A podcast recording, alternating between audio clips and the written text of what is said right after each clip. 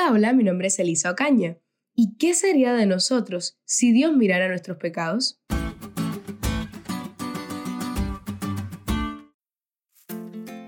Los tres primeros versículos del Salmo 130 dicen, A ti, Señor, elevo mi clamor desde lo más profundo de mi ser.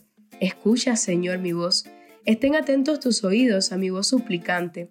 Si tú, Señor, tomaras en cuenta los pecados, ¿quién, Señor, se mantendría en pie? El salmista expresa aquí su gran aflicción a causa de sus pecados. ¿Cuántas veces nosotros no hemos sentido el mismo dolor y la misma separación de Dios que provoca el pecado en nuestras vidas? La buena noticia es que por medio de Cristo Jesús nuestros pecados son perdonados.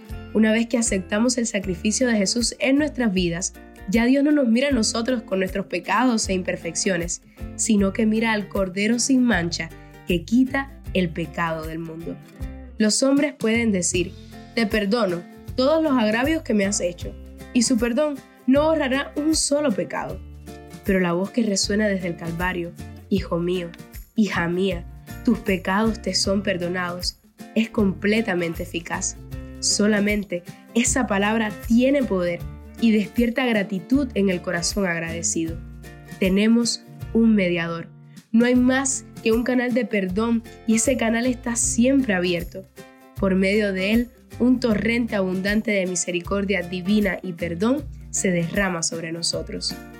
El Salmo 130 continúa diciendo, pero en ti se haya perdón y por eso debe ser temido. Espero al Señor, lo espero con todo el alma, en su palabra he puesto mi esperanza.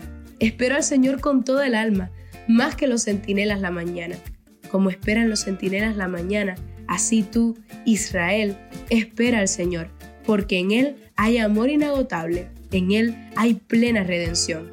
Él mismo redimirá a Israel de todos sus pecados. La invitación hoy es, entrega tu vida a Jesús. Arrepiéntete de tus faltas de todo corazón y espera en Él, porque fiel y misericordioso es aquel que prometió que sepultaría nuestras iniquidades y echaría en lo profundo del mar todos nuestros pecados.